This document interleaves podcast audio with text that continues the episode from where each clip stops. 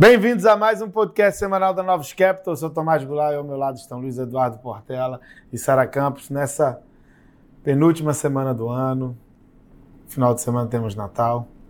E aí, Sara? Olá, Tomás. Uma semana mais tranquila né, em termos de divulgação é, de dados econômicos, mas com alguns acontecimentos interessantes. Né? No Japão, a gente teve o Banco Central é, de forma surpreendente, aumentando o, o range do título de 10 anos, né, onde, onde o título de 10 anos está permitido a, a operar. Então, a gente tinha ali uma banda de mais ou menos é, 0,25 e o BOJ ampliou isso é, para uma banda ali de meio por cento. Então, em outras palavras, permitindo com que o título é, de 10 anos ele possa operar numa taxa de juros, é, uma, uma, taxa mais elevada.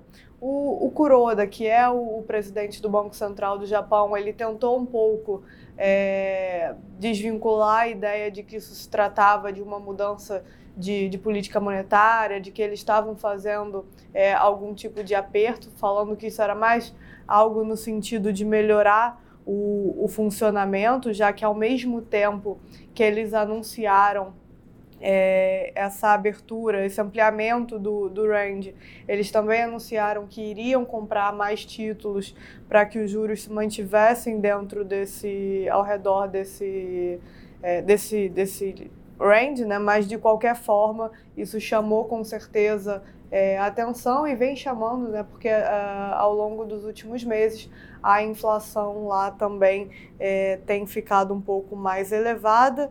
É, e nessa semana a gente teve dado de inflação, foi em linha, então não foi, é, não chamou, não se ampliou o debate ao longo da semana nesse sentido, mas para o próximo ano, para o ano que vem, com certeza é algo que vai é, continuar no, no centro das atenções, até porque o Kuroda, que é o presidente atual, ele vai deixar o Banco Central é, em abril, e aí a dúvida também vai ser se a gente vai ter à frente do Banco Central alguém é, que vai representar mais a continuidade é, da política atual ou se vai ser alguém de, de dentro de uma ala que fala que o, BOJ já deveria estar tá olhando para a retirada de, de estímulos. Então, com certeza, também é algo que a gente vai prestar atenção ao longo do próximo ano.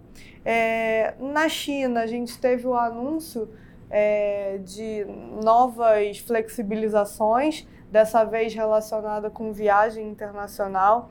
Então, na prática, mesmo com aquelas flexibilizações é, que já haviam sido anunciadas em termos de viagem, é, ainda era bastante restritivo. Então, quando é, alguém chegava de outro país na China, é, eram cinco dias que, a, que deveria ficar em isolamento num centro é, especificado pelo governo, e aí depois mais três, dia é, três dias em casa, então na prática tinha um, um sistema ali que eles chamavam de cinco mais três, é, e agora isso mudou, é, vai mudar, né, a sinalização que isso vai mudar em janeiro para 0 mais 3. Na prática, o, a pessoa, quando é, chegar ao país, não vai mais precisar ficar em isolamento num, num local ali designado pelo, pelo governo. Então, isso tende a dar é, também ao longo do ano de 2023 é, um boost importante para a atividade, atividade chinesa.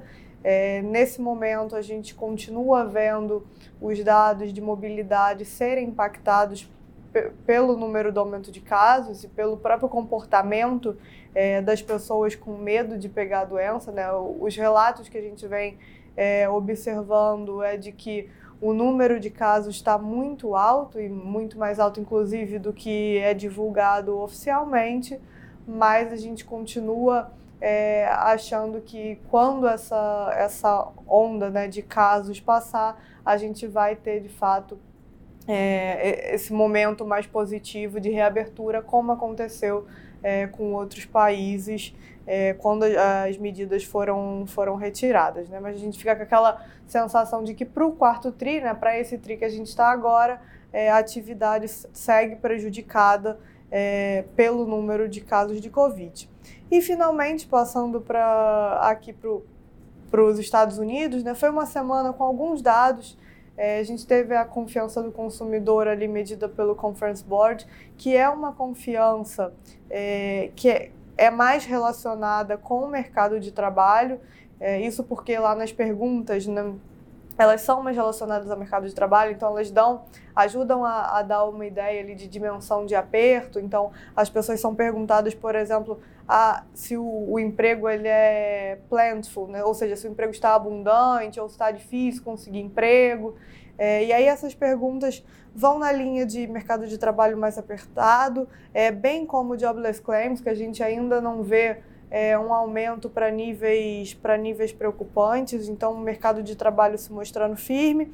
A gente teve, de fato, é, nesses dois últimos meses, né, para outubro e para novembro, é, dados de inflação mais tranquilos, conforme também mostrou o PCI, que foi divulgado essa semana. Então, foi uma, uma desaceleração bem-vinda né, em termos de é, variação mensal. A gente vê que existiu uma melhora nesses dois últimos meses, puxado principalmente é, por bens. E aí o que a gente vem chamando atenção e é mais necessário do que nunca é que o mercado de trabalho ele mostre sinais mais claros de, de enfraquecimento. E aí se a gente pensa nisso, os dados dessa semana acabaram não ajudando muito porque justamente teve confiança, teve jobless claims, ainda tranquilo. Então, o mercado de trabalho é, é algo que falta fechar aí nessa equação, principalmente quando a gente olha para renda, é, para consumo, ainda segue sustentado. Então, é, é, é um pensando aí também já no, no 2023, é algo que vai precisar é, enfraquecer para conseguir fechar essa equação de, de inflação convergindo para a meta.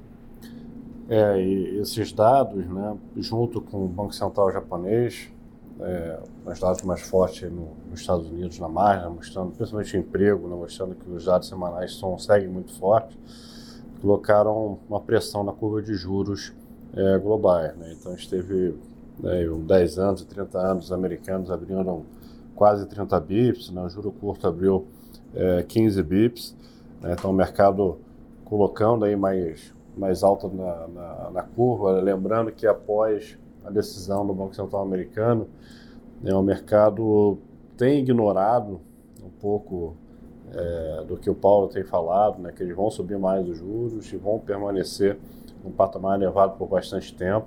Então o mercado não está acreditando nessa alta aí acima de 5 e está colocando muita queda no segundo semestre do ano que vem.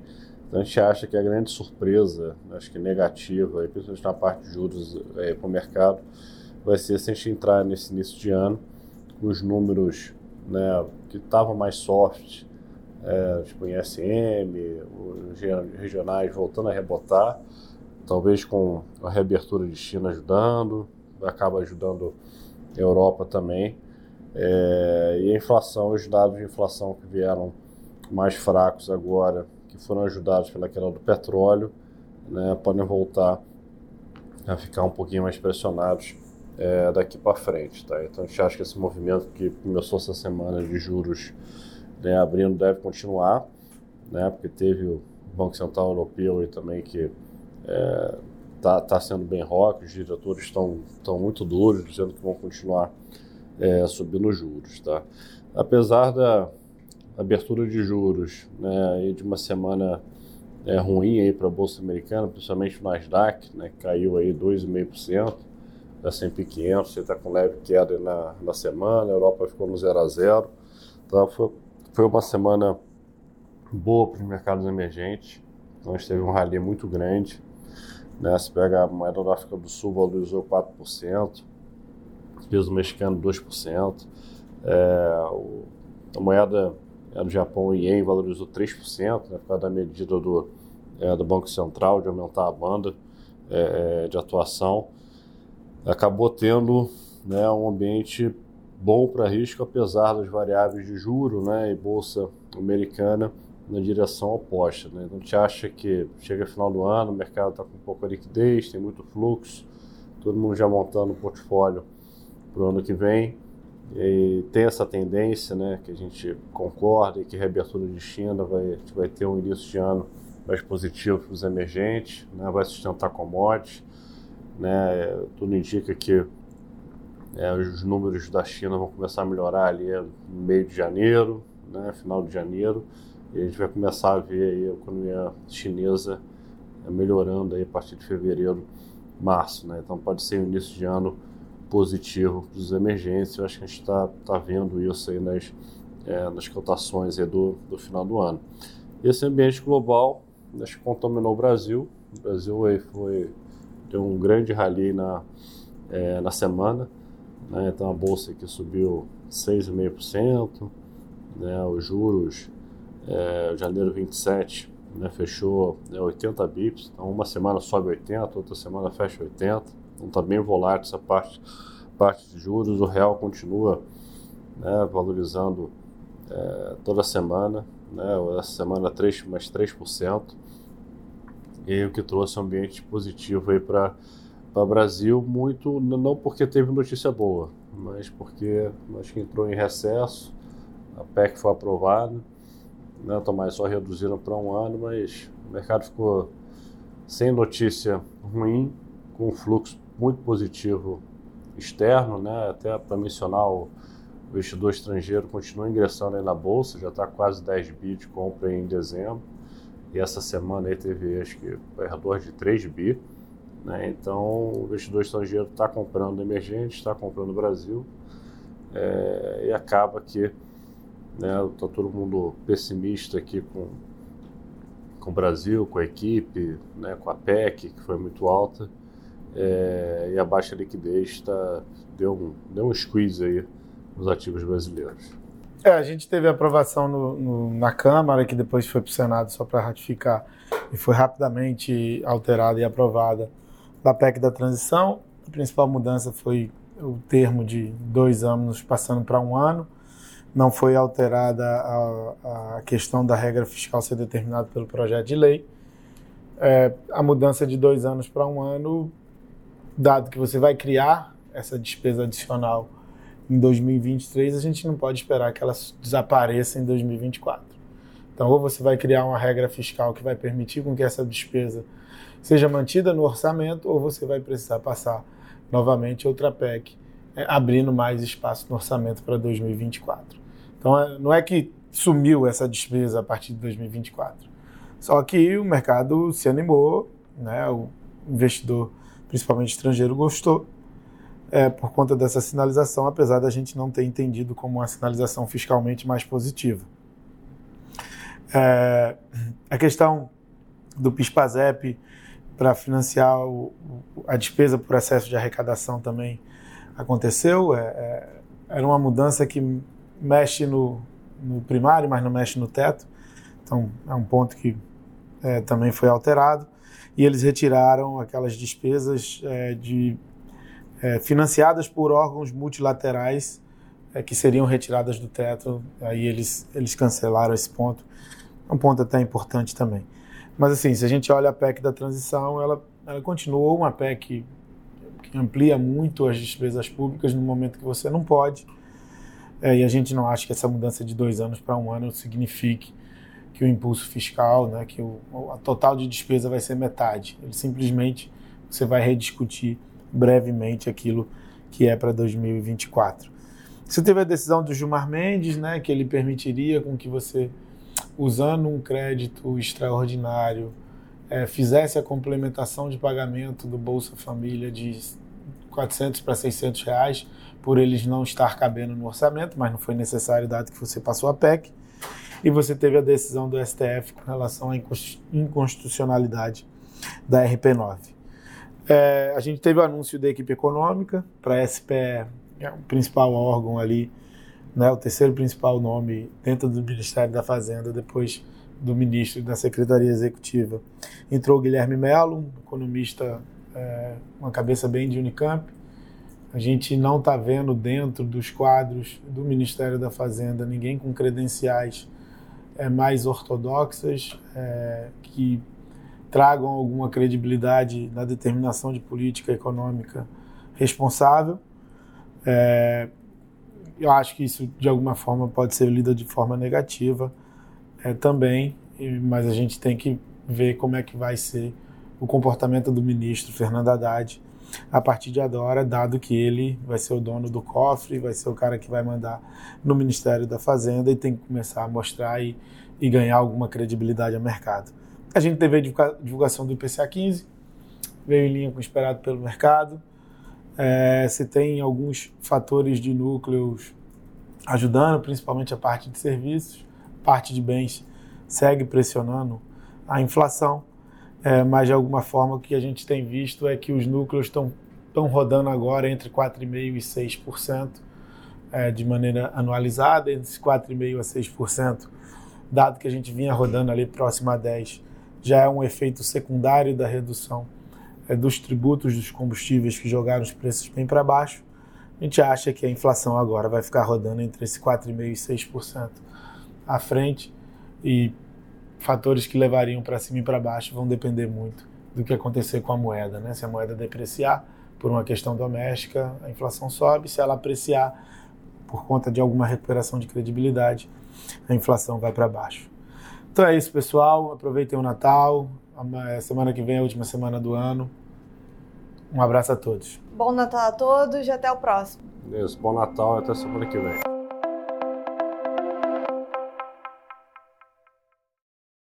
A Novos Capital, gestora de recursos limitada, não comercializa nem distribui cotas de fundos de investimento ou qualquer outro ativo financeiro. Este podcast não constitui uma oferta de serviço pela Novos e tem caráter meramente informativo.